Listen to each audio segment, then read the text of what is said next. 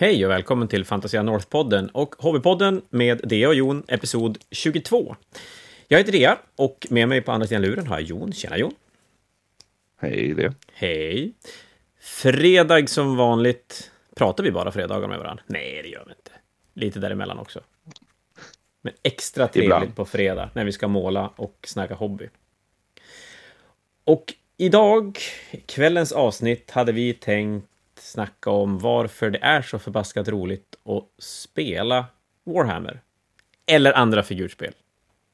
Men Warhammer blir ju som samlingsnamnet.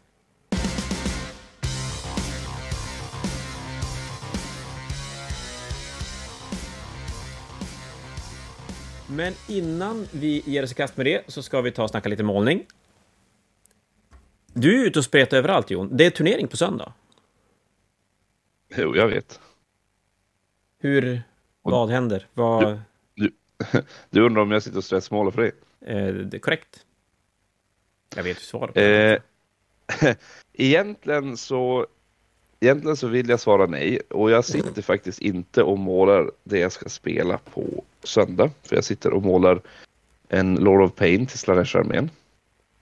Vad blir det att spela på söndag då? Eh, det får vi se. Jag är lite sugen på att stressa, okej jag fattar, jag vet. Jag är lite sugen på att stressa ihop tio stycken Carrick Acolytes till min eh, fågelarmé Ja. eh, för att spela Siege. Det är att byta spår ordentligt alltså. Ja, då måste jag ju, eller byta och byta. Jag kan ju inte spela sådana här, så jag har inte målat dem än. Eh, färdigt. Så att, Nej.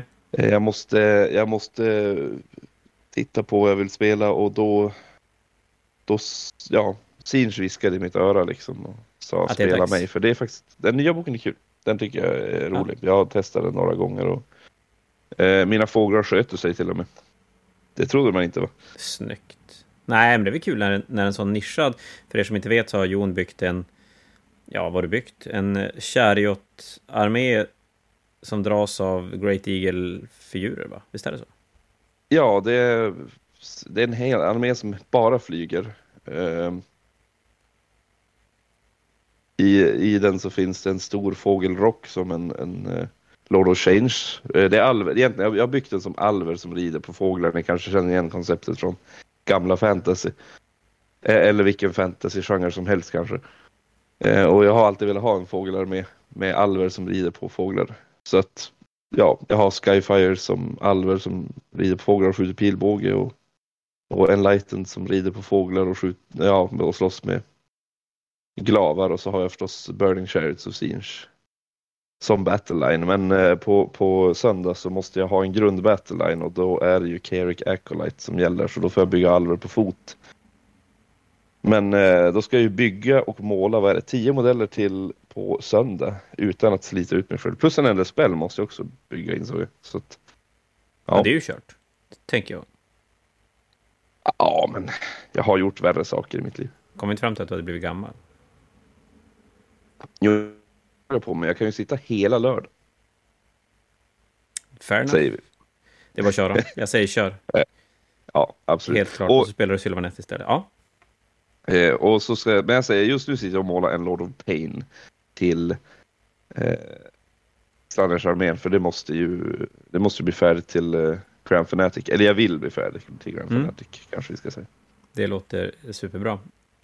Eh, Grand Fanatic-biljetterna är släppta till vår lagturnering som hålls i Aronsborg. Det finns mer information att läsa på fantasianorth.com. Jag, ja, men jag fick ju sådär eh, ett, ett, ytterligare ett sväng 40k-pepp när de började prata mer om tionde editionen och när vi pratade om tionde editionen. Så att jag truckar på med systrar, det har jag i och för sig gjort mesta tiden. Vi har suttit och poddat än så länge. Nu är det Sefrims som målas. Så Jag sitter och inte highlightar dem, utan jag målar röda kläder. Och de har fan såna här, alltså deras höftskynken far överallt in bakom varandra. Det är jättestörande. Det ska vara rakt och, och enkelt, det är det bra. Då går det fort. Det är det inte.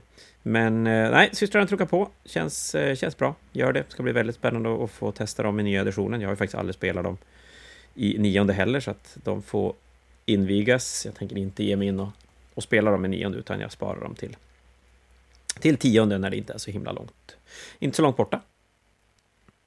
Vad säger vi om dagen då. Vi hade tänkt fundera på vad som gör det så förbaskat roligt att spela Warhammer.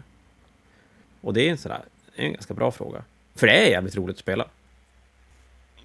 Varför? Gör ni inte det, så gör det. Spontant kan jag säga att målningen blir ju fruktansvärt mycket roligare när man, när man målar. När man spelar, tycker jag. Alltså det, det är som att man kan släppa lite krav för att det, det ser bra ut när det står på ett bräde. Man får lite extra spark i arslet att göra färdigt sina grejer. Och det kan nog nästan alla behöva. Inte alla, men nästan alla. För att faktiskt färdigställa saker. Hur är du när det kommer till spelandet? För jag kan vara lite så. Vi, vi ska försöka bena ut vad, vad som är så roligt med att spela, men jag kan vara så att inför en match, eller när man planerar en match, kan jag vara så här, nja, äh, jag vet inte om jag orkar, jag vet inte om jag orkar. Eh, vi tar det sen, vi gör det sen. Men alltid när jag spelar så är det bara så för jävla roligt att spela. Ja, men jag känner igen det där. Alltså det, det, det är alltid roligt att, att, att spela när man väl kommer sig iväg. Och ibland, men ibland kan det vara lite trögt att komma sig iväg. Det är lite som mål. Det är ju det är jättetrevligt att sitta och måla. Men det är ju mycket lättare kan jag tycka att ha roligt när man spelar. För visst, jag kan ju ha roligt när jag målar också, men ibland så känner man bara, äh, nu orkar jag inte sitta här längre. Men jag har ju aldrig känt när jag spelar en match att, äh, nu orkar jag inte spela längre. Ja, nej, jag går ifrån. Skit ja, det är om jag blir wipad liksom. Helt. Ja, precis. Men då, är det som, då, har jag inte, då har jag inte så mycket kvar att göra liksom. Nej. Nej, men du har ju rätt i att när man väl är där så är det ju, är det ju kul. Jag, jag tror att det är lite grann som målningen och spelandet blir lite likadant. Att ju mer besvärligt det är att faktiskt göra det, ju lättare är det att man låter bli. Jag tänker att målningen, jag vet ju själv hur det är och det vet ju du också, när man har packat ner sina grejer och ska packa upp allting för att börja igen, då kan det sitta hårt åt att köra igång. Men när grejerna står framme och det är verkligen bara att öppna färgburken och sätta sig, eller kanske sätta sig och öppna färgburken, då Ja, men då är det lättare att, att göra det och, och då, då upptäckte man ju varför man kommer tillbaka till den här hobbyn hela tiden. Du och jag, vi har ju som aldrig släppt det, men, men väldigt många försvinner ju bort under perioder och kommer tillbaka. Och det är ju bara för att det, det, det ger någonting alldeles extra. Eh, och spelandet är lite samma sak, men det kan ju vara lite besvärligt om man inte kanske har en spelförening som man kan ge sig iväg till och där det finns färdiga bord och grejer, utan man måste stöka undan lite grann hemma för att få plats med grejer och ta fram lite terräng och Spelar man inte så ofta så kanske det känns lite oj, reglerna. Usch, kommer jag ihåg det här? när det gjorde jag inte. Hur började man? Jag måste bläddra i regelboken. Och det behöver man ju inte om man spelar mycket, så att då blir det ju inte lika jobbigt att faktiskt att spela. Ja, en, en sak som ju, har främjat mitt spelande, det är det faktum att jag har bil numera. Ja, men det kan jag tänka mig. Det har ju blivit... Att frakta sina arméer har ju blivit en helt annan grej nu mot vad det var tidigare. Jag menar, kommer du ihåg på den tiden man kunde ta GVs... Ja, Platta väskor. Ja, men exakt. Den som hade den, den första som... Med så tre lager och utskurna fack för, för figurer. Som på riktigt rymde ens armé. Utan problem. Man kanske på sin höjd behövde ha typ en Rhino bredvid.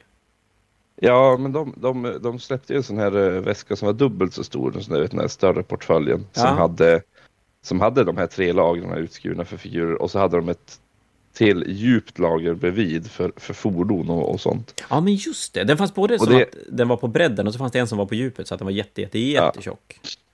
ja, precis. Men den här på bredden tänkte jag på för att alltså den, jag har en sån, men uh, du fick ju ner hela armén. Alltså, du fick ju ner över hela armén. Du kunde spela 3-4 tusen poäng nästan. Ja. Det gör man inte längre. Och det är väl egentligen inte så himla mycket för att armén har blivit större i modellantal. Det har de och för sig blivit också, men, men inte, det är inte det som är den stora faktorn.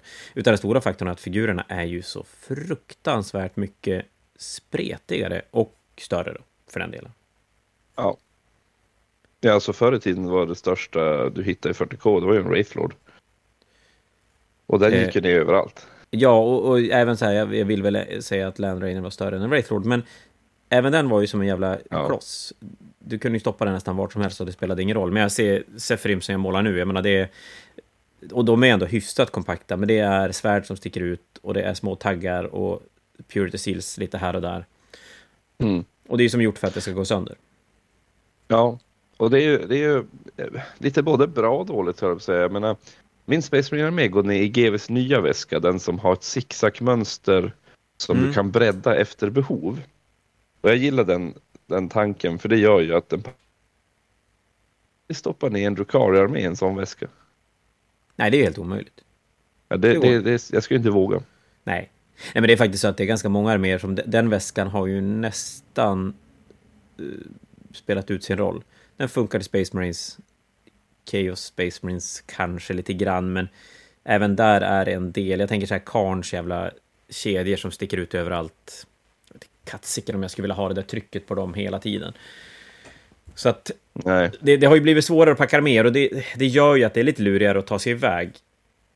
Och det är klart, det är ganska nice när, när, man, när man spelar då kanske hemma så att man har grejerna stående vara på hyllan bredvid eller att man har någon spelförening där man kan lämna grejer och inte behöva ta hem dem hela tiden. Men det kan ju vara en idé att designa en, en, bra, en bra väska också. Det finns ju lite olika tankar på hur man kan göra. jag, måste säga att eh, om jag ska ta tips för att komma iväg och spela, det lättaste numera, tycker jag, det är att man tar en eh, man tar en sån här plastlåda som man köper på typ Clas eller Mm. något liknande. En, en plastlåda av lämplig höjd, den måste ju vara hög nog för att rymma armén. Och sen så magnetiserar du botten eh, med, eh, ja du säljer ju på Fantasia sådana där eh, jättebra klistermärken som är magnetiska. Ja, precis. Så har du inte den möjligheten så kan man faktiskt så här, popnita en plåtbit i botten. Också. Ja, det går också. Eh, fast det skulle aldrig jag klara av. Så att jag håller mig till eh, sticky eh, plast, eller magnet... Vad heter? Magnet... Någonting. Jag vet inte. Pa- Papper, skit.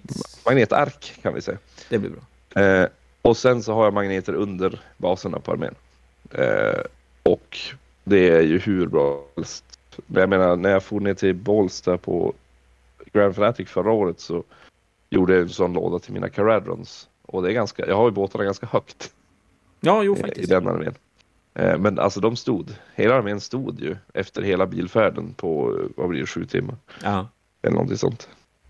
Ja, men det, det är ett bra sätt, och förutom om du ska flyga, då är det ju inte helt optimalt. Men i övrigt så är det ju ett jättebra sätt att frakta sina figurer i bil eller i väska, för då slipper de vara och peta i varandra. Du kan ha höga spretiga figurer utan att de trycker någonstans och riskerar att gå sönder. Så att, nej, men det, det är väl ett hett tips att framförallt göra det enkelt för sig när man ska iväg. Mm. Men sen, va- varför, varför är det så roligt att spela? För jag fastnar ju alltid i det när, när jag har spelat en match. Att det, är så här, det är hur kul som helst. Det spelar ju som ingen roll hur det går. Jag, jag, nu, nu tycker jag om att vinna, absolut. Och nu kan jag bli frustrerad över saker som händer eh, mer för än nu. Men eh, absolut, visst, visst kan dåliga tärningsrull, dåliga beslut göra att jag, jag blir lite less under matchens gång. Men känslan när jag är färdigspelad är ju att det här var ju för jävla roligt. Ja, alltså vad är det som gör Warhammer roligt? Det är ju en sån där svår filosofisk fråga. Men vi, gör, vi tacklar ju svåra filosofiska frågor Absolut, här det är det enda vi gör här. Mm.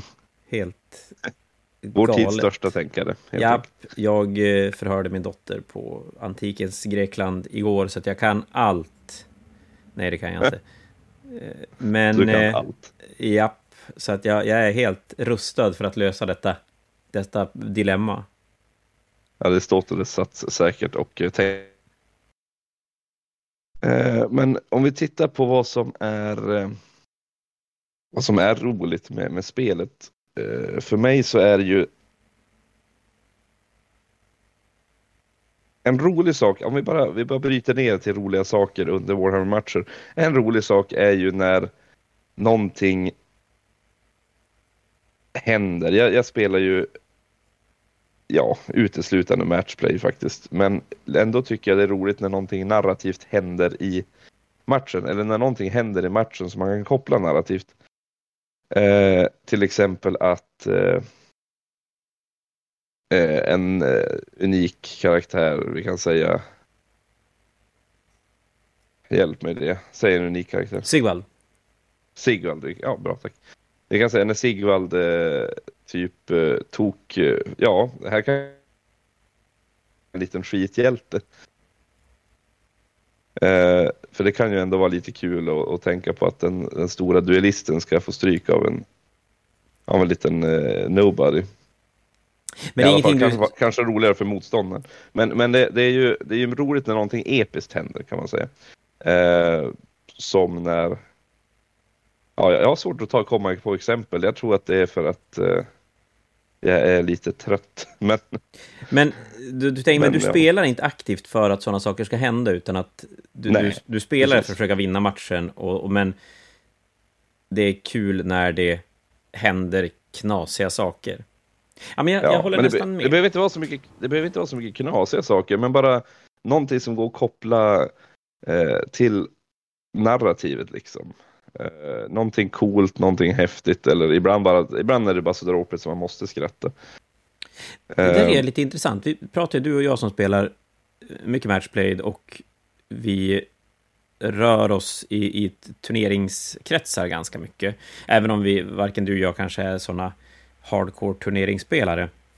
Men det, det, det landar, pratet när det kommer till spelet landar ju oftast där. För det är klart, det är ju svårt att sitta och fundera hur balansen ska se ut när man ska återskapa ett, ett narrativt event där historien är viktigare än själva utgången av, av spelet.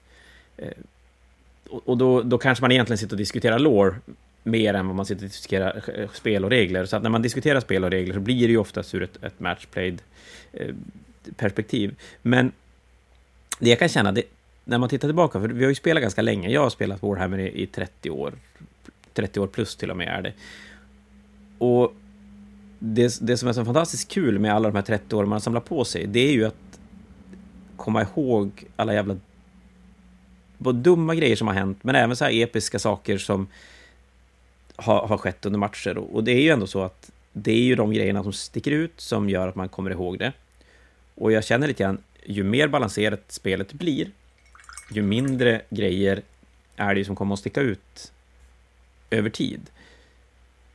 När, jag, jag tycker att ett bra exempel med alltid risk att kliva på tår, men det här är ju egentligen ingenting negativt, men om man tar Age of Sigmar till exempel, så Age of Sigmar har till exempel den här klassiska eh, diskussionspunkten i dubbelrundan, eh, i alla fall mer förut än nu. Eh, och, och det går inte att komma ifrån att den kan ju skapa situationer som är väldigt svåra att förutse. Och, och sen absolut, det går att spela kring den och det, det går att spela bra kring den. Det, det säger jag absolut ingenting om. Men det, om vi pratar om spelare som kanske är lite sämre och har sämre koll på effekterna av en, en, en dålig screen om det blir en dubbelrunda, gör ju att det kan hända ganska episka eller knasiga saker när man får gå två gånger i rad. Eller om vi backar bandet lite grann, vi tar...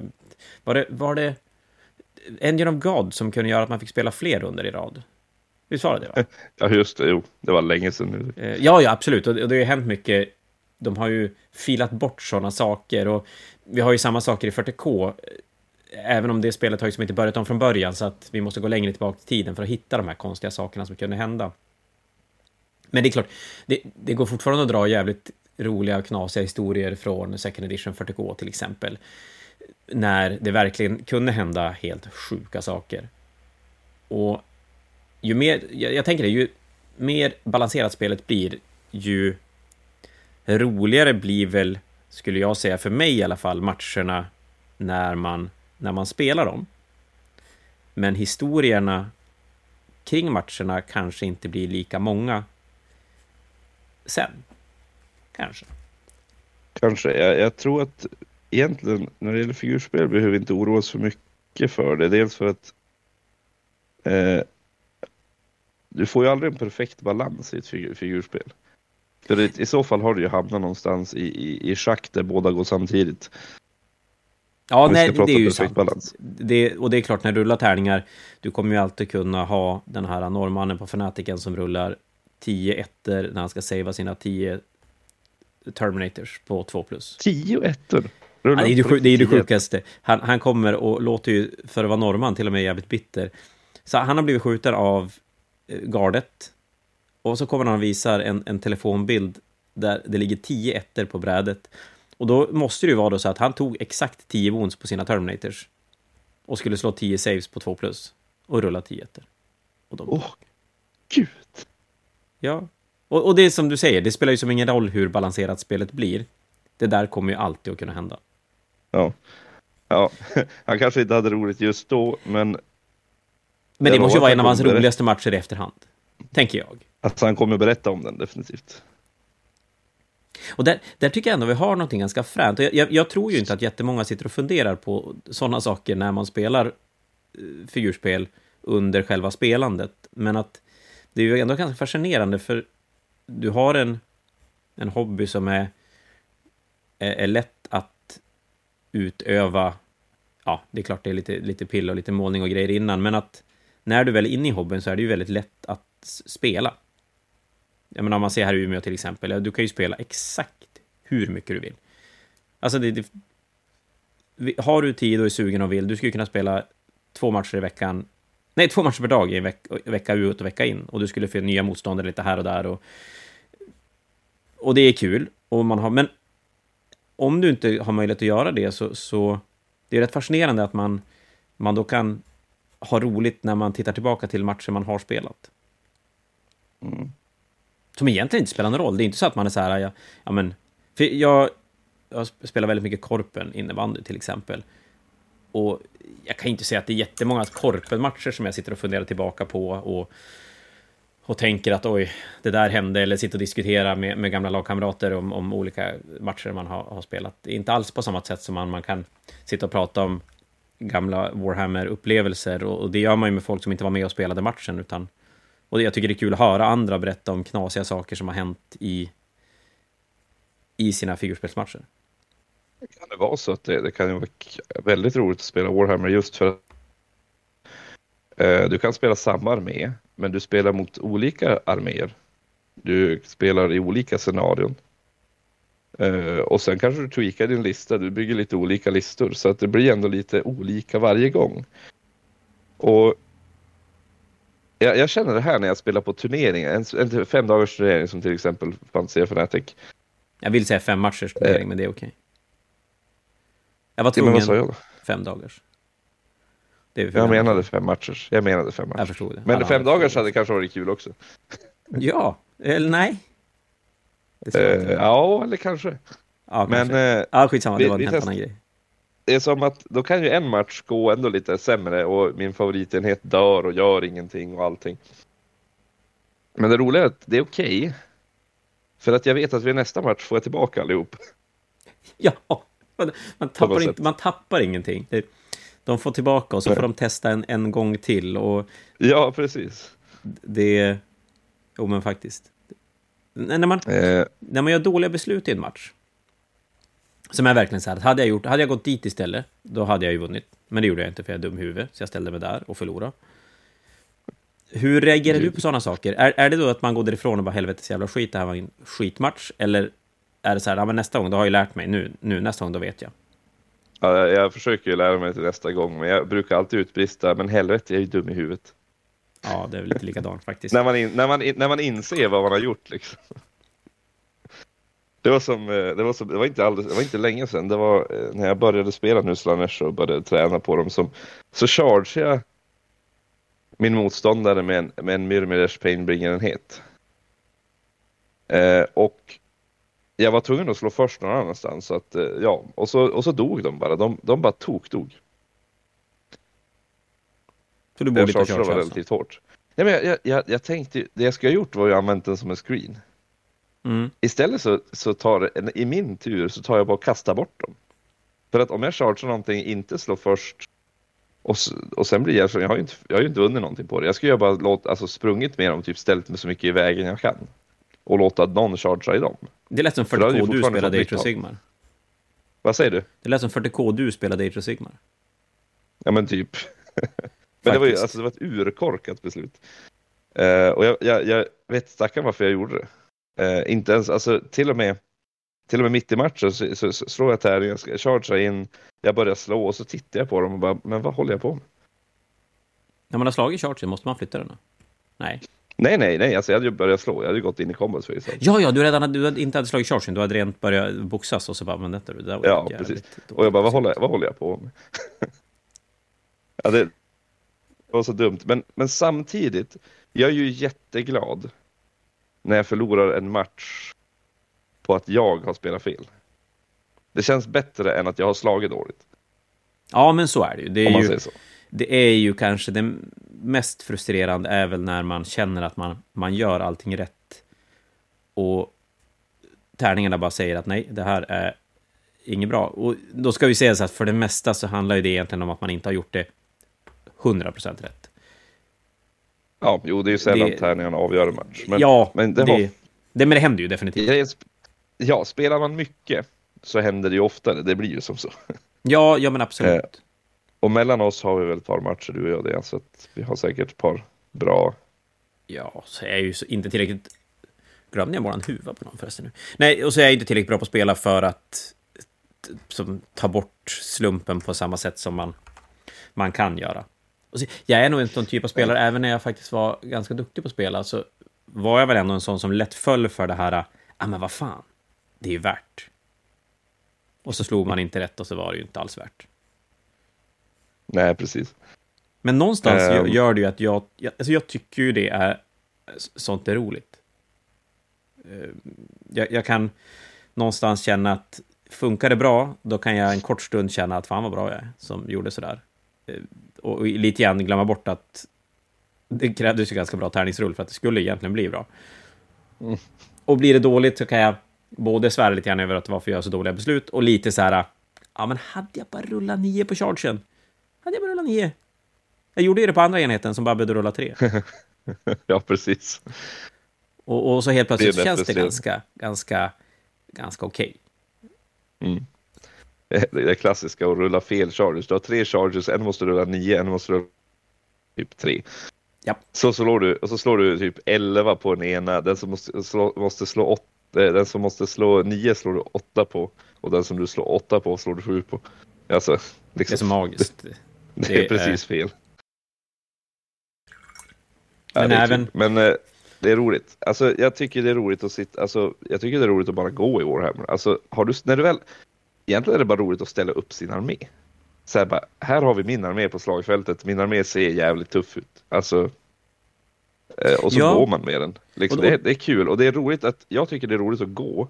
Jag gillar movement face nästan bäst, kan man säga. Bara för att jag vet så väl att hur jag går kommer att påverka matchens utgång. Så man måste ju se till att ställa sig bra och ställa sig lite för att eh, ja, i Age of Sigmar i synnerhet som jag spelar mycket nu så är det ju ta en dubbelrunda. Eh, för att ta sig in på det här objektivet och så vidare och så vidare. Det är väldigt mycket strategi i movement phase och den är ju ganska tärningsoberoende Ja, oftast är det och det är kul. det. Och, och det, det är ju bra att det finns den delen också. Och det blir nog ganska bra balans mellan att det kommer in lite tärningar sen. Och det är väl det som gör att spelet kan locka så många olika spelare. För att du kan, du, du faller alltid tillbaka till att du ska rulla tärning och man kan man kan spela med, med tärningarna, alltså bara som en... Alltså att man egentligen inte bryr sig så himla mycket om hur det går och tärningarna får lite grann avgöra vad som händer. Man kan använda dem som lite att, att skylla på när man tycker att man behöver det rent mentalt, för det kan man behöva ibland. Och, och det är ändå på den nivån att de duktiga spelarna inte behöver känna att tärningarna hela tiden är... Alltså det är bara tärningarna som avgör det, utan att det, det, finns så pass mycket strategi i spelet att spelar du rätt så, så eh, kommer du ge dig själv betydligt mycket större chanser att vinna om det är det du vill göra. Mm. Har resultatet, någon, har resultatet någon, någon, någon inverkan på om du hade roligt eller, eller, eller tråkigt när du spelar? Nej. Det var ju en Fanatic där jag då vann relativt mycket, men den roligaste matchen jag hade var när jag fick tokstryk och hade inte en chans. Det där tror Eh, jag just- väldigt många har svårt att relatera till som inte håller på med figurspel. Jag spelar fotboll och, och får tokstryk, är det roligt liksom? Ja, men, jo, men i och för sig, jag spelar ju padel, gubb, gubbsporten nummer ett. Eh, och, och det är klart, det är ju bara jävligt roligt. Men nog är det...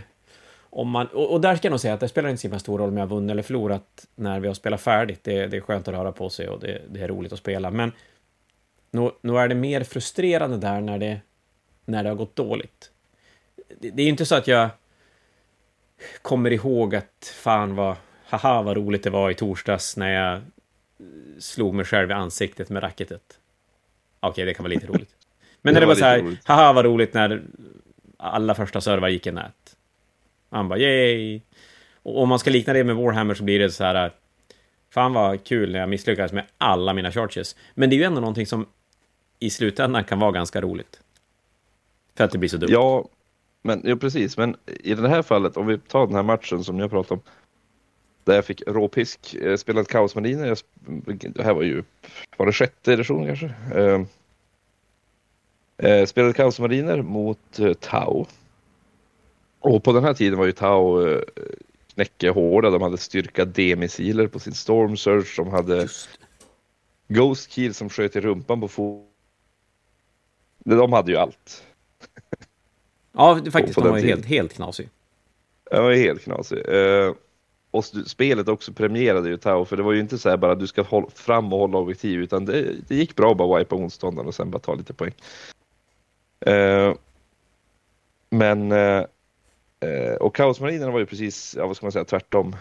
De var väl, kan man säga, ganska dåliga. Men jag ja, hade jo men gud, under den perioden jag...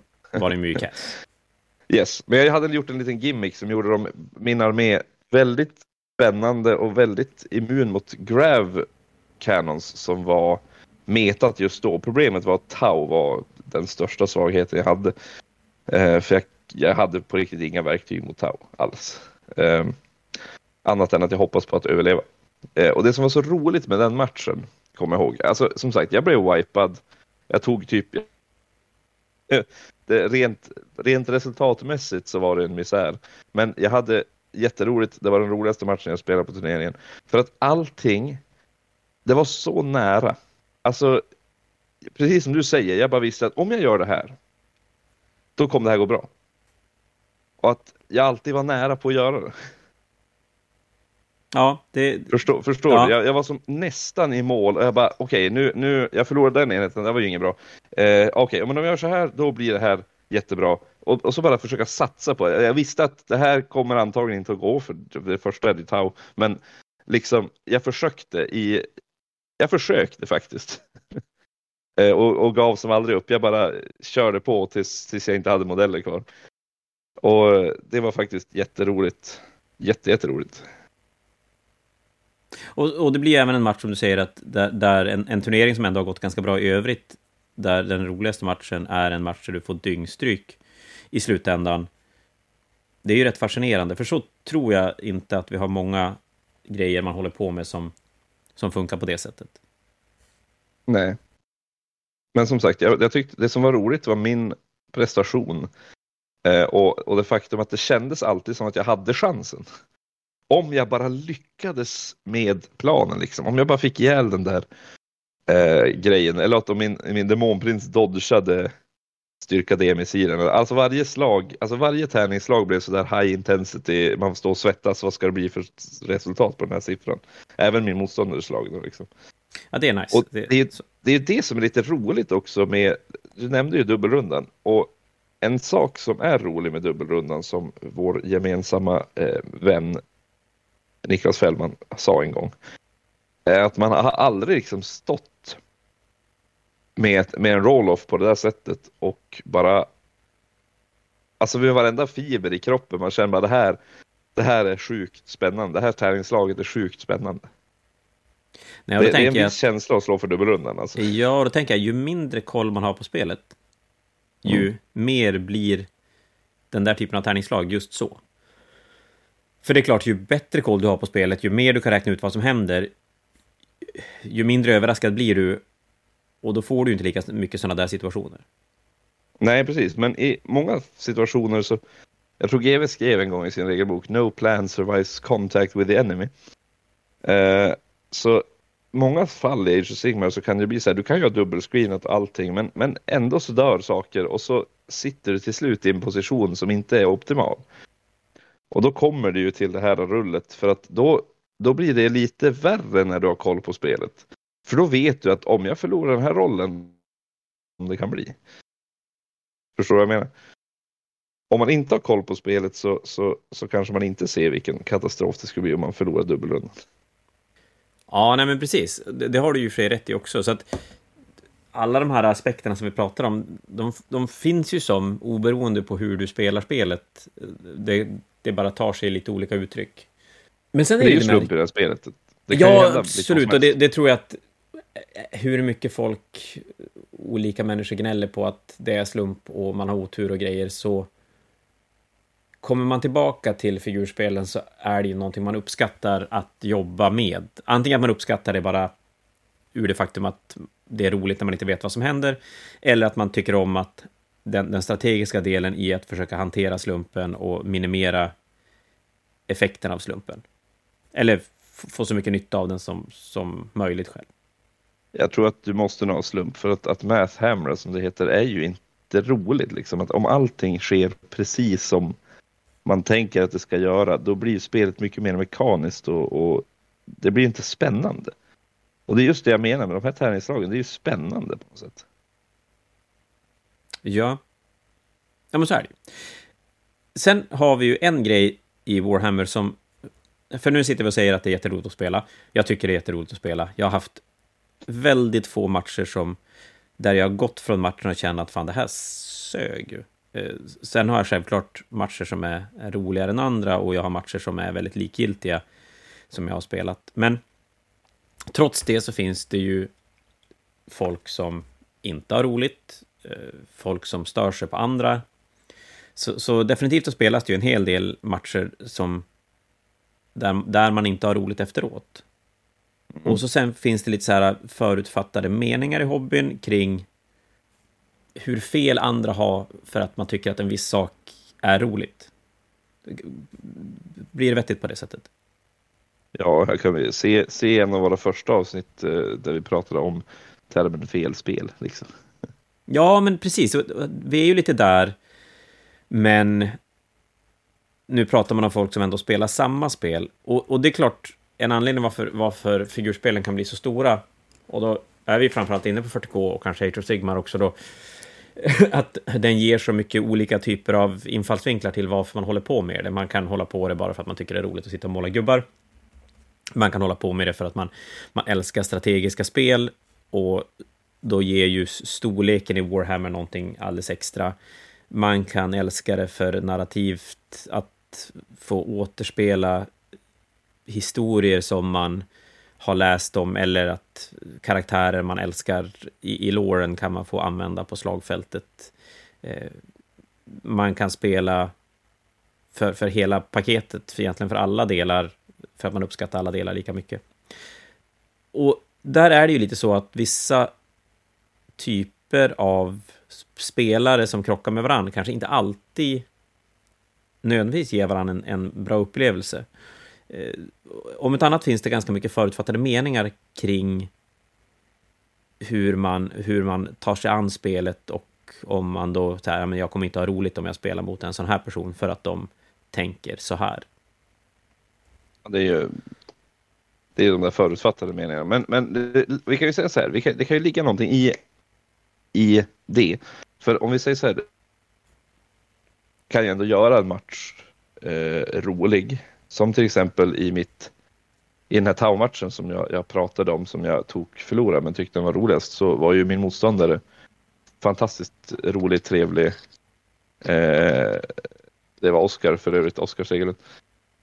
Ja, han är rolig. Eh, när han spelade. Han spelade ja, alltså den, den matchen var superrolig. Vi, vi stod och skrattade hela tiden och eh, trots att jag verkligen kämpade som en snigel i bakhalken så, Eh, så, så var det kul. Och, så, så, och på samma sätt, möter man en motståndare som, som eh, eller vi kan säga så här, en, en motståndare kan ju också göra en match dålig.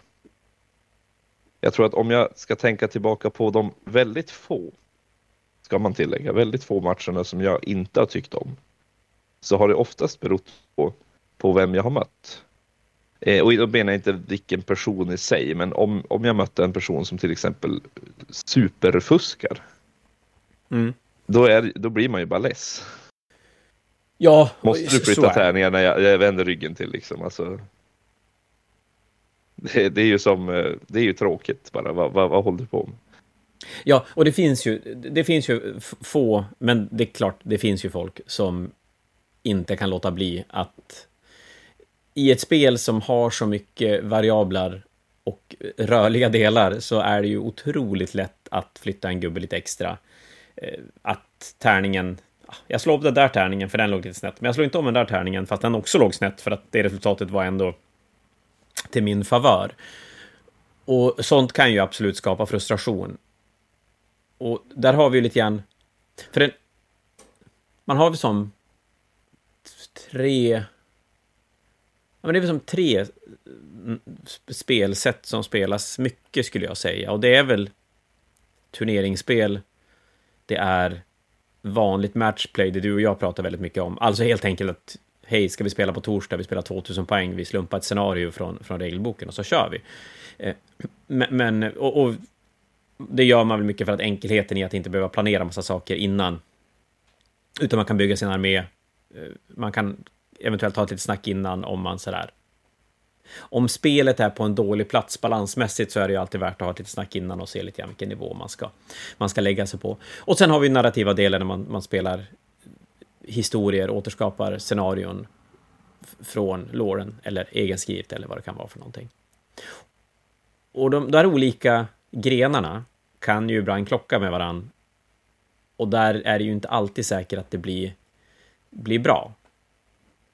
Men jag kan tycka att framförallt så är det väl oftast de förutfattade meningarna som, som gör att folk går in med en ganska tråkig inställning i det och på så sätt blir en dålig upplevelse. Jag, jag tänker till exempel om man tar det exempel som kanske ingen skulle tro att jag tog, men jag tänker att man tar ett narrativt spel, att vi har en kille som är sjukt pepp på återspela ett, ett scenario som han har skrivit med kanske lite, lite egenbyggd terräng eller, eller vad det kan vara för någonting.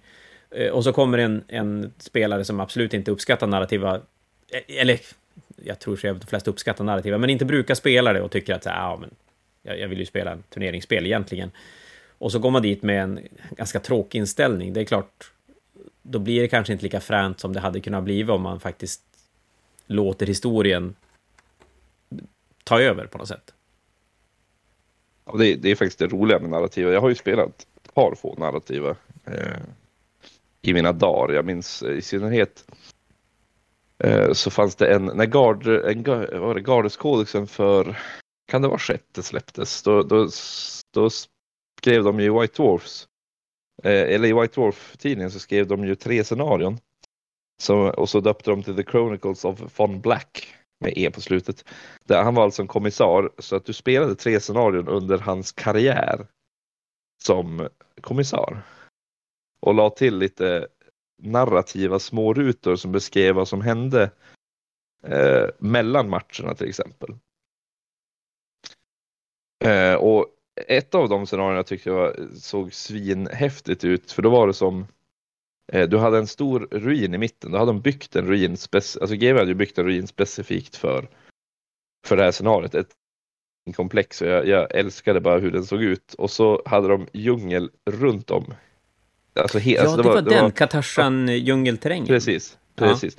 Och så, och så men de hade djungel runt om och jag tror att det var typ eh, akvarieväxter de använde mest för de där djungelplantorna som var runt omkring. Mm. Eh, Men likväl, såg fantastiskt coolt ut. Eh, och så var det en massa Gardes modeller plus då den här kommissarien von Black liksom som stod i, i den här ruinen. Och sen så kom det bara Necrons ur djungeln. Det kom våg efter våg av Necrons och, och scenariot var så här att den som spelar Necrons bara skulle slå Eh, först den började med någon startarmé liksom som kom ut ur djungeln och sen så skulle den bara slå och få in fler och fler enheter som kommer ut ur den här djungeln. Liksom. Eh, och Gardespelaren skulle försöka slå för att få in en Valkyria för att evakuera chefen. Eh, det var en ko- colonel eller något sånt där. Ehm. Och det scenariot var, det var jättehäftigt. Hela, hela faktiskt de där scenarierna tyckte jag var svinhäftiga. När jag höll Bring Battle på Fantasia så, så körde jag ofta de där scenarierna. Um, den andra var att du skulle ta dig över typ ett tomt no man's land mot en gunline som stod på andra sidan.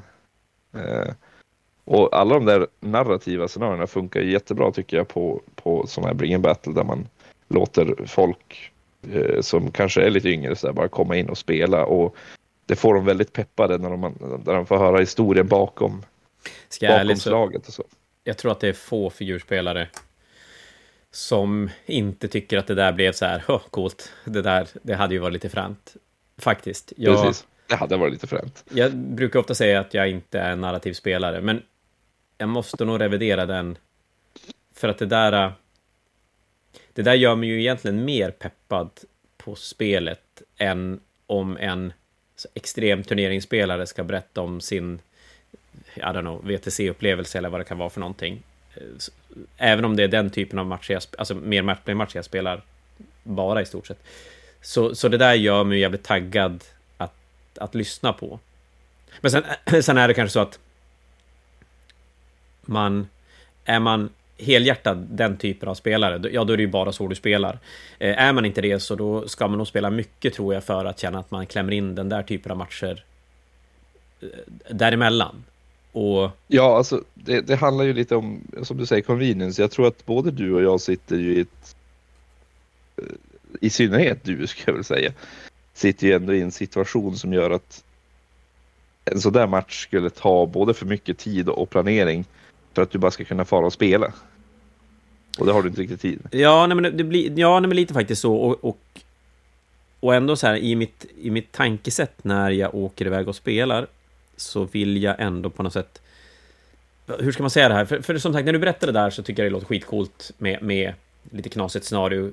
Kanske inte vrida det alldeles för långt åt något håll, men när jag väl planerar inför en match då någonstans har jag ändå känslan av att jag skulle vilja lära mig, jag skulle vilja bli bättre, jag skulle vilja försöka göra det så bra som möjligt. Och då vill jag gärna att det ska vara ett, ett jämnt upplägg innan. Och då är ju oftast den här typen av turneringsscenarion kanske, kanske det bästa sättet att spela på, för att där, där, det är som designat för att två olika arméer, två olika personer ska ha en ha samma förutsättningar. Jämnt behöver det ju inte bli, men samma förutsättningar i alla fall. Mm, precis. Och det är det som är så farligt med eh, narrativ. Samma chans för, för båda att vinna, även fast man kanske vinner på samma sätt. Men det gör att man, när man skriver sådana scenarion så måste man nästan både lägga ner lite tanke i det och sen gärna speltesta. Ja, men faktiskt. Eller att man... För att se det. De som spelar är sådär, ja men vi testar, funkar det? Ja, det blir ju en speltestning. Det är klart. Precis. Det, det, ja. Och, och det, då ska det ju läggas, som du säger, då ska det ju läggas ner mer tid mm. själv som någon annan har gjort åt en om man väljer att spela ett, ett matchup-scenario. Men jag tror att det är därför jag har väldigt, väldigt svårt för stora brädspel. Där man nästan alltid måste köra kanske en eller två gånger för att bara så här få in flytet, få in reglerna och, och sen spelar man som på riktigt. Jag, har, jag tror att jag spelar lite för sällan för att vilja ha de här matcherna där man bara ska testa och se om det funkar. Jag vill veta att det funkar jo, när jag väl spelar. Sen kan jag testa figurer i mina arméer som kanske inte är testade sedan tidigare, men det inte, känner jag inte riktigt samma sak. Nej, eh, och sen när det gäller de här narrativa scenarierna, då är det ju ganska trevligt att GV själva gör flera stycken narrativa scenarion. Eh, släpper de varje år för, för sådana saker. Det gör de ju fortfarande. Ja, faktiskt. Eh, och och där, de är ju oftast ganska genomtänkta. De, de, mm. De, de, har ändå lagt ner lite tid på det. Ja, men precis. Och, och, eh, så, och då slipper man själv göra det. Och som sagt, jag tror att nästan, nästan alla spelare, oavsett anledning du spelar, skulle uppskatta bli inslängd i en situation där du, där du testar och spela en, en sån där typ av match, men, men att du kanske inte vill göra jobbet själv innan, utan att det, det får någon annan göra. Eh, men sen kommer ju den kanske mest diskuterade punkten i vårt spelande och det är ju turneringsspel, för det är väl det är ju till mångt och mycket det som internet pratar mest om och det är ju mycket för att det är ju, en, det, det är ju svårare att diskutera ett, ett narrativt scenario för det hänger så mycket på vad du själv vill ha ut av det. Turneringsmatch blir det ju väldigt svart och vitt. Det är så här, hur mycket vinner den här armén? Hur bra är den här gubben kontra den där gubben? Hur, hur, hur jämnt är det här scenariot? Och som sagt, jag, jag kan uppskatta otroligt mycket i turnerings eller matchplayed-delen. Men det är ju även en, en del av spelarcommunity, eller den del av spelarcommunity som kanske blir mest spottad på av andra delar av spelarcommunityn också. Sen är de ganska duktiga på att spotta tillbaka också i och för sig, det ska väl ärligt sägas. Ja, det är ju... Vi, vi sitter ju jätte... Jag tror att det, det handlar lite om hur vi är är här och sitter och pratar väldigt gott om turneringar ofta. Ja, ja men det gör vi och det, jag tror att du och jag ser det ju ur ett... Det, det beror nog mycket på hur communityn är där du är van att spela. Vi ser ju turneringar som ett sätt att få ihop folk under samma tak. Och att faktiskt få dit folk som spelar mot nya människor. Det, jag, jag kan uppfatta det som ganska svårt att ha en spelkväll och få folk att öppna upp och spela mot nya människor utan att det blir lätt att man spelar mot dem man har, har spelat mot tidigare. Medan i turneringsform, då, då är det så här, du ska spela mot den här personen på det bordet, det här scenariot, kör. Mm. Men... Ja, det, det, det är absolut lättast sätt att, att spela mot nya. För när jag, när jag, när jag spelar Ja, alltså jag, jag, jag, spelar ju med kompisar liksom. När jag bara söker match. Om jag ska spela imorgon, vilket är mycket. Eh, så, eh, så, så, så, så jag når ju ut först till dem jag känner. Eh, mm. Innan jag kanske skulle eventuellt tänka mig att spela mot någon ny. Och det, det gör ju turneringar väldigt bra för då får jag ändå möta nytt, nytt folk och nya arméer. Ja, men precis. Och, och, man kanske får möta folk som man man faktiskt funkar jättebra med och folk man sen då kan, kan sträcka ut sig till när man vill spela bara en casual, casual match. Men å andra sidan så är det ju lika för att jag tror att en stor anledning... Jag tror att två stora anledningar för att man inte har roligt när man spelar Warhammer det är antingen att man har en viss förväntan på vad som ska hända. Och det, det kan alltså det kan vara väl allt från att man har förväntan på att ens armé ska göra en viss sak, att en armé ska se ut på ett visst sätt när den ställer sig på brädet första gången, ett önskat resultat, eller en förväntan på motståndaren. Och, och det, om, om de sakerna inte uppfylls så kan man ju uppfatta sig att man har fått en tråkig match. Eh, och så sen är det ju det faktum, den lilla, lilla, lilla procenten att du möter en person som faktiskt inte är en bra människa och spelar. Det finns ju en liten klick som, som är notoriska fuskare och det är ju alltid, alltid tufft och, och inte speciellt kul, men det ska ju sägas att de är väldigt, väldigt få. Men sen tänker jag mig, man, man spelar ju mot andra människor som man inte kanske skulle umgås med alls om man inte spelade Warhammer och man skulle inte umgås om man inte faktiskt spelade just den här matchen. Och då är det ju väldigt lätt hänt att man inte funkar med varandra. Och det är större chans, risk att det, det inte blir bra, att det blir ingen bra stämning och inget, inget roligt spel. Men det är ändå, jag känner att det är sällan, alltså jag, har mött, jag har ju mött väldigt många under min, mina dagar. Eh, kan jag ju säga och det är ju väldigt inte väldigt ofta ska jag säga, men det är ändå ganska ofta jag möter människor som jag känner att ja, men den här personen, alltså vi skulle inte vara kompisar om, om alltså, nej, nej, men precis. ute i verkliga livet. Men ma matchen kan ju fortfarande vara bra. Eh, vi spelar ju ändå samma spel, vi tycker om samma spel. Eh, kanske inte av samma anledningar och kanske inte av eh, och kanske inte att vi har inte skulle funka överhuvudtaget. Men matchen kan ju ändå vara trevlig. Alltså det är ju, så länge motståndaren inte är elak mot en och fuskar liksom, så är det ju så, så är det ändå kul att spela. Och man får möta lite nytt, man får möta nya arméer och kanske nya sätt att, att tänka, nya strategier som, och sådana saker. Det är kul. Men tror inte du att det, det handlar väldigt mycket om att det är... Eller jag, jag, tror att tittar man på det så det är väldigt sällan ens fel att det inte funkar. Om, om man kommer ifrån en match och bara säger men det här var ju skittråkigt, den där snubben eller tjejen var ju helt jävla kass. Men då kanske man lite grann ska titta sig själv i spegeln och se vad, vad gör man själv som kan, kan göra att matchen blev tråkig. Men sitter man ner och ser bedrövad ut hela matchen, det är väl inget kul? Nej, nej men till exempel, och, och, så det finns ju må Gnäller många man saker. över sin otur? Ja, Ja, men där och- gnäller man över det. Och det, är kan ju vara så att du och jag spelar mot varandra och jag slår jävligt dåligt och jag gnäller hela tiden över hur otur jag har. Och du kan skratta åt mig, för vi känner varandra och, och du kan bita ifrån när jag gnäller. Och tycker du att det blir Mm. för mycket, då kan du säga, men för helvete det, sluta. Skärp Du slog ju svinbra där. Eh, men det, det kan man, ja, då är det ju så här, när man möter en person man inte känner sedan tidigare, ja antingen gör man det, och så riskerar det att bli jättedålig stämning, när man bara säger, är du dum i huvudet eller? Eh, inte alltid det flyger helt och hållet, kan ju göra det, men inte säkert. eller så säger man ingenting, vilket skulle vara det normala sättet att, att göra. Och så har man då kanske inte haft roligt för att man spelar mot en spelare som konstant bara gnäller på att han slog dålig tärning. Åh, det var så dålig tärning. Åh, hade jag bara gjort det där, då hade det ju blivit mycket bättre. Så jag har ju haft matcher där jag har fått eh, typ trösta min motståndare för att ens få fortsätta spela. Och, Ja, och det- där kanske det man får, när man spelar mot nya spelare i, i oavsett, alltså inte nya som en, en, en nybörjare, utan en spelare du inte har spelat mot tidigare, så kanske man ska anstränga sig lite extra att faktiskt vara en vettig människa när man spelar och tänka på hur man kan ge båda en, en, trevlig, en trevlig stund.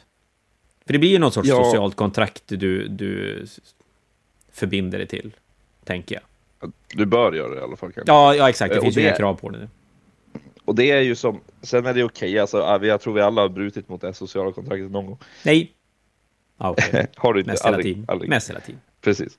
Eh, Men eh, eh, GV släppte ju, eh, det var ju inte så länge sedan, det här sociala kontraktet när man spelar. Vad var det? Det var ett par regler. Det var inte tio budord, men det kanske var elva budord eller något sånt där. Ja, men just det. Det var inte... som står ja, det är längst nog fram. länge sedan nu då, men... Det står längst fram i, i reglerna eh, fortfarande. Ja, och det Hm. ja. Och det är bara, hur, hur ska du uppföra dig eh, när du spelar liksom? Och en av punkterna är ju, klaga inte på din otur. Liksom. Eh, för det, är inte, det, det brukar oftast aldrig vara kul. Eh, man, kan ju kla- man kan ju gnälla på ett tävlingslag, bara, men typ den här 10-1, och man bara, jaha. Ja, men det Liksom. tycker jag, det, det hör Ja. nästan till att... att, Ja. att Men, men att konstant bara stå, jag har så otur, jag förlorar bara den här matchen på otur. Det är min otur som gör att jag förlorar matchen. Det, det man säger då är ju liksom bara att ja, min motståndare har typ ingenting med att jag förlorar att göra, utan det är bara mina tärningar. nej, och det tycker jag Eh, man ska vara och- väldigt försiktig med. Att, att hur olika man ser saker och ting när det händer. Och framförallt när man är uppe i det och, och man kanske blir... För man blir ju... Ja, i alla fall jag blir väldigt känslomässigt involverad i min match. Eh, det har jag väl märkt när jag blivit äldre, att jag kan hantera det bättre. För förr i tiden så kunde jag absolut bli väldigt arg eh, när det inte gick som jag ville. Och ju mer jag känner min motståndare, ju värre blir det ju. Men, men har väl vett nog att tona ner det när, när, jag inte, när jag inte känner den jag spelar mot. Men jag, jag tror inte heller man behöver göra till sig, utan jag tror att man kan, man kan vara ganska vanlig. För att det är väl så att när, när man möter nya människor i turneringssammanhang då till exempel, så ingen ska väl förvänta sig att varje match man spelar ska vara den roligaste jävla match du någonsin har spelat. Utan att... Men kan man gå därifrån utan att känna att det var tråkigt, då, då, då är det ju ändå, då har man ju ändå haft en bra upplevelse. Jag tror att det räcker för att figurspelet ska vara jävligt roligt. Det behöver inte vara en match där man skrattar och stojar och det händer massa knasiga saker eller man vann jättemycket eller förlorade jättemycket. Eh, Men det är klart, det är ju inte de matcherna som, som blir väldigt mellanmjölk. Det är ju inte de du kommer att komma ihåg i slutändan. Nej, men det är ändå roligt att spela. Alltså, du lär dig oftast någonting av matcherna också. Vilket, som du säger, både du och jag tror jag tycker är kul att, att lära sig lära sig någonting. Och sen glömma bort det nästa eh, match och kanske lära om sig någon gång. Jävlar vad du satte fingret där exakt på hur jag funkar. Oh. Det, eller alternativt att lära sig en sak och så sen vara så jävla inst, alltså, så fokuserad på att det där ska jag inte göra fel och det där ska jag komma ihåg. Problemet är att det händer aldrig under typ de nästa tio matcherna. Och då är det massa andra skit som jag borde ha gjort istället, som jag säkert hade hört innan att jag borde göra, som jag då istället har glömt bort, för jag fokuserar så jävla mycket på den där grejen. Men det tycker jag, det, det pratas ju ganska ofta om att figurspelen är för avancerade och komplicerade, men det kan jag tycka är en, en charm i att man alltid går därifrån med någonstans känslan av att fan, hade inte jag lösningen någonstans som jag bara missade? Men det kanske inte alla tycker de, är roligt. Nej, men de måste nästan vara komplicerade för att det inte ska bli... För man håller på med figurspel och inte brädspel, kan man säga så. Och ja, men, jo, men det tycker bli jag brädspel, Ja, skulle, skulle figurspel bli brädspel, då, då, då hamnar vi ju i Harry Potter Miniature Adventure Game och det är ju ingen som spelar det. Nej. Nej, men det kanske är så att när man, när man spenderar all den tid man gör på att måla figurerna så behöver spelet någonstans, jag höll på att säga, vara lika invecklat som målningen. Eller lika tidskrävande som målningen. Kanske. Ja, men alltså det, vi, vi gör ju en ganska stor investering när vi, när vi spelar och målar. Och på något ja. sätt så är ju en del av det roliga. Ja, men det tror jag. Och, och som sagt, det här med att ha roligt, det... Ja, men vi är ju väldigt olika när det kommer till vad man tycker är roligt. Så är det ju definitivt. Men jag tror att om man, om man inte har så otroligt mycket förutfattade meningar om armén man ska möta eller spelare man ska möta och faktiskt är vettig själv, då, då blir det väldigt få matcher som inte blir, om ett annat, helt okej. Okay. Jag, jag, tror att om, jag skulle vilja säga det här till dem som, som undviker turneringar för att de är rädda för att ja, eller ha de här förutfattade meningarna att det skulle inte vara roligt att spela en turnering. Visst, man kan ju man kan ju känna sig själv så väl att man känner att, att en turnering skulle inte vara för mig för att eh, så fort det blir ett kompetitivt sammanhang så blir jag en, en eh, rabies-smittad bäst. Liksom, jag skulle faktiskt säga att det är nog banne med den bästa anledningen att undvika turneringar. Det är om du vet själv ja. att du inte kan hantera eh, situationen. Mm. Men jag skulle ändå uppmuntra de flesta, i princip alla då egentligen, som, ja. att, att testa. För att även om du är rädd, kan man säga, rädd för den kompetitiva sidan, eh, så fungerar ju alla turneringar så att du, du, du lottas ju mot en motståndare först och sen brukar det vara ett visst system så att du får spela mot folk som är lite på din nivå, liksom. eller snarare åtminstone har vunnit eller förlorat lika mycket som du själv. Ja, och då, eh, och då det... kanske man, även om man är spelmässigt och kunskapsmässigt på en helt annan nivå än sin motståndare, så kanske man i slutändan ambitionsmässigt är på ungefär samma nivå. Jag tror att det är det viktigaste. Eh, ja, precis, för jag kan ju spela mot folk mindre än vad jag har gjort och, och fortfarande förlora för att jag, när jag bygger min armé så premierar jag ju lite både hur den känns och hur snygg modellen är eller om det finns någon rolig regel som jag vill ha i min armé, till exempel att kunna flytta ett skepp i motståndarens eh, tur, det var roligt och sådana saker. Jag, jag, tycker sånt är roligt. Eh, och då, då kanske jag inte bygger den bästa listan och det är okej okay med. Eh, och det gör ju att det kan ju, match kan ju gå lite hur som helst. Och min ambition är ju oftast aldrig att vinna en turnering. Min ambition är att vinna målartävlingen. Ja, exakt. Nej, och så, om man spelar en fem, fem matchers turnering, om vi ponerar att det är någon sorts standard, så ska du väl kanske inte räkna med att du kommer gå därifrån med dina fem absoluta bästa matcher som du någonsin har spelat.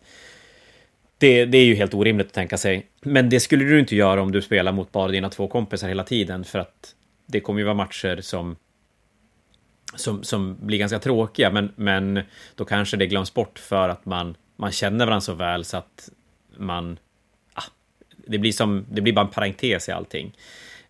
Medan möter man folk som man inte riktigt funkar med och, och man väljer att, att, att, inte släppa utan så här, hänga upp sig på saker, ja men då kan det ju bli någonting man, man tycker är skittråkigt. Men, men i alla fall att du, du, du kanske har tre, tre, kanske till och med fyra matcher som, som inte är supermärkvärdiga, men du, det kan ju räcka att ha en match som är riktigt rolig och sen har du faktiskt fått spela.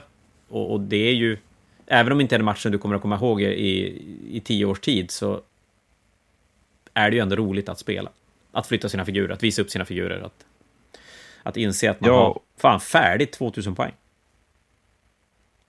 Det viktigaste i, i, i det där också måste, måste ju vara att säga också att en match eh, varje match ska ju inte vara den roligaste matchen du har spelat. Det är det som är grejen. De flesta matcher är ju lite... Du har ju ändå roligt när du spelar. Ja, nej, men exakt. Ja, men så är det ju. Det är ju... Eh, ja, exakt. Och jag tror att ju mer du har möjlighet att spela, ju... Det är klart, ju fler matcher kommer du ha som inte sticker ut. Men du kommer ju även ha fler matcher som sticker ut. Så det kommer ju bara bli roligare och roligare. Och det blir ju roligare när du även kan. Inte för att det ska bli bättre, men för att spelet flyter mer eh, och man kan fokusera på det man faktiskt tycker är kul i spelet. Sen om det är att göra de absolut bästa besluten, eller om det är att hamna i de knivigaste situationerna, eller ja, vad det nu kan vara för någonting, så... Nej, men det ska jag nog säga till de allra flesta, att spela mer. Och då lär man ju även känna sig själv som spelare. Och då är det lättare att ge sig själv en rolig match och även ge sina motståndare en rolig match. Så bra sammanfattat. Fy fan! Och då vill jag egentligen bara, jag vill avsluta med en grej innan vi ska prata om våran Patreon och grejer. Det finns en, ett klassiskt, nej fan klassiskt, det var ju att ta i som skett när Jag tycker det är helt underbart i alla fall, ett citat från, från eh, ja, väl Daniel Hesselberg, VTC, gammal VTC-kapten, som slängde ur sig att det finns som tre, och nu, nu kommer vi att prata i väldigt, med, med, måla med väldigt grova penseldrag. Det finns tre typer av spelare. Det finns tier 1, tier 2, tier 3. Eh, och då tier 1, det är de som är superduktiga och har kapacitet att vinna turneringar. Tier 3, det är de som far på en turnering och, och nu pratar vi turneringssammanhang, alltså spelare på en turnering. Tier 3, det är de som är där och spelar för att det är jävligt roligt att flytta gubbar och, och se vad som händer och snacka med folk och ja, det är majoriteten av folken som är där vill göra. Och så finns det den där mellantiden som vill vinna, eventuellt kanske tror att de är tillräckligt duktiga för att vinna också, men egentligen inte riktigt är det. Och många har ju en förutfattad mening att säga att det är de här tier 1, de här riktiga turneringsrävarna som är det värsta man kan möta. Men eh, många som har spelat turneringar så du har nog roligast om du är en tier 3-spelare och möter tier 3-spelare och är du en tier 1-spelare har du roligast att möta andra tier 1-spelare, för då, då, möter du en som är där av lite samma anledning som du är själv. Och där är ju Swiss-systemet så jävla bra att du, du kommer att paras mot en som har samma placering, eller nära din placering. Och förmodligen då nära din kunskap eller ambitionsnivå. Men generellt sett så anses det, nog, ska jag säga, roligare när man väl, om man ska väl snacka med folk och så här, vilka matcher var roliga, vilka, vilka spelar du mot? Att, att spela mot tier 1 och tier 3-spelare, för att möter en tier 3-spelare så är det, ja men, ingenting är riktigt viktigt, det är en skön stund, man rullar tärning, man, man, det händer grejer, det, det, det är kul. Eh, tier 1-spelaren så antingen så får man en riktigt, riktigt tight match och testa sin kunskap, eller så får du en lektion i hur man spelar 40K. Men från en spelare som inte har ett behov av att på något sätt vara otydlig i det, det den gör för att komma dit, utan kan vara väldigt, väldigt tydlig och så här, men kanske till och med ibland säga att men, ska du inte göra det där istället, det är ju faktiskt bättre. Eller, och ha bra koll på reglerna så du kan själv kanske bara behöva följa med. Du behöver aldrig ifrågasätta och, och så här börja bläddra i regler, för du kan bara fråga och den, den, den personen vet hur det funkar. Men sen har man de här mittenspelarna, framförallt de som, som vill jättegärna vinna men kanske inte har kunskapen. Och där finns det ju alltid risken att man ja, men, man kanske kör ett gotcha moment, man, man berättar inte att den här enheten kan ju göra det här efter du har gjort det där. Och hade du vetat om det, då hade du självklart aldrig ställt det där. Man... Det finns risken för de här fula knepen. De som vill vinna, men de som inte är tillräckligt uh, ja, tillräckligt duktiga, måste man ju säga. Ja, men precis, och, och behöver den här lilla extra. Och, och sen finns det ju definitivt spelare som, som uh, tycker om både att åka på sådana saker, men att, att ge sådana saker också, just de här gacha-grejerna, det är en del av spelet. Och det är väl kanske den, den delen av spelet som jag skulle tro att vi, vi, vi delas mest. Att det är verkligen så här, antingen så avskyr du gacha moments, eller så är det en, en del av spelet och det får man bara som, det får man lära sig leva med och hantera. Men det är väl där jag kan känna att det riskerar att, att kunna bli lite dålig stämning när man möter nya spelare som man inte har spelat mot tidigare. Just, jaha, men vad då? Visste jag det där, då hade jag ju inte gått dit.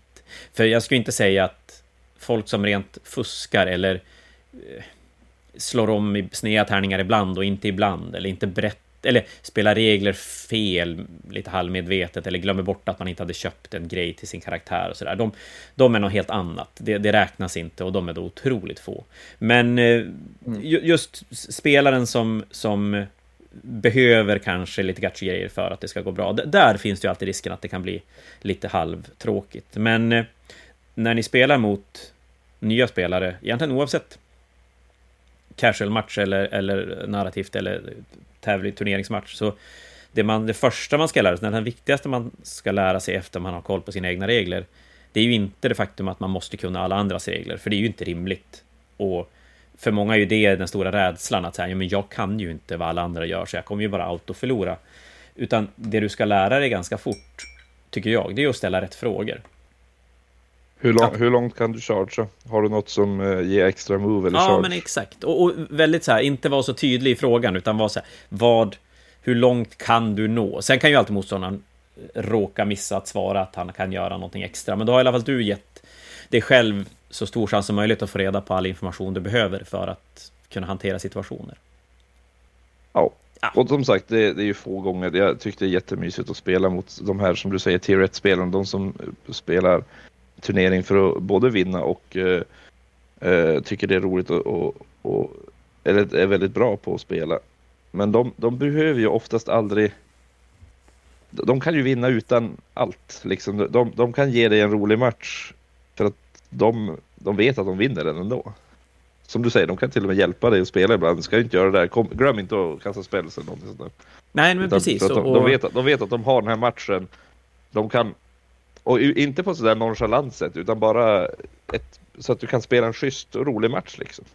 Mm. Det är det som är. Och det tycker jag att ni som inte har provat spelat en turneringssammanhang. Och då behövde det absolut inte vara något supertävling, utan just det här äh, lokala föreningen arrangerar en, en endagars tre matcher. Passa på att vara med för att få lite spel. För har du svårt att ta dig iväg och lira så är det ett jättebra sätt att göra det. Och spelar du mycket, ja, spelar du mycket mot massa olika människor, då är du förmodligen med och spelar turneringar också, även om det kanske är narrativa turneringsevent. Men även om du spelar mycket mot dina två, tre polare hemma så är det ju alltid ett bra sätt att testa annat. Möta lite andra folk, möta lite andra arméer. Ja, men göra det våran hobby är till för, att den är ju till för att vara en social hobby. Och, och det tycker jag att man ska anamma om man har den möjligheten. Nu hade vi br två bra avslutningar. Ja, så vi måste väl avsluta. Ja, det tänker jag att vi, nu, nu är det dags. Men då avslutar vi egentligen bara att säga att eh, ja, som vanligt är det jättekul att ni lyssnar på oss. Jag och Jon är tillbaka om en vecka med någonting nytt spännande. Jag vet inte fan om vi fick ut någonting mycket vettigt av det här. Det var väl lite skitsamma kanske. För er som vill så har Fantasia North en Patreon. Ni får jättegärna gå in och kika på den om ni vill stötta vårt både poddarbete och andra arbeten vi gör kring hobbyn. I eventväg så har vi lite lokala grejer i Umeå. Vi har Age of Sigmar-turnering nu på söndag. Vi har Kill Team nästa söndag. Sen är det dags att hålla lite koll på SM i 40K som spelas den 10-11 juni i Stockholm, som arrangeras av oss på Fantasia också. Det är SM i helgen i Age of Sigmar. Det streamas därifrån. Jag vet inte exakt vart man kan hitta streamen, men jag tror att om man går in på Silent Wargamings hemsida så lär det finnas. Om ett annat länkat till streaming-event om du inte är där och spelar själv. Eh, sen har vi lagt ut biljetten i alla fall till Grand Fanatic nummer två. Mer information om själva turneringen kommer att dyka upp under de kommande veckorna. Och för er som behöver fylla på hobbyförrådet så finns ju även fantasianorth.com med grejer och vi finns bara ett telefonsamtal bort om det är så att ni vill snacka hobby eller ha lite funderingar kring armébygge eller färgval och, och vad det nu kan vara för någonting. Men du Jon, tack för ikväll och vi, ja, vi hörs innan, men eh, lycka till på söndag så hörs vi mer i poddform om en vecka och tack till alla er som har lyssnat. Vi hörs också om en vecka. Hej då på er! Hej då!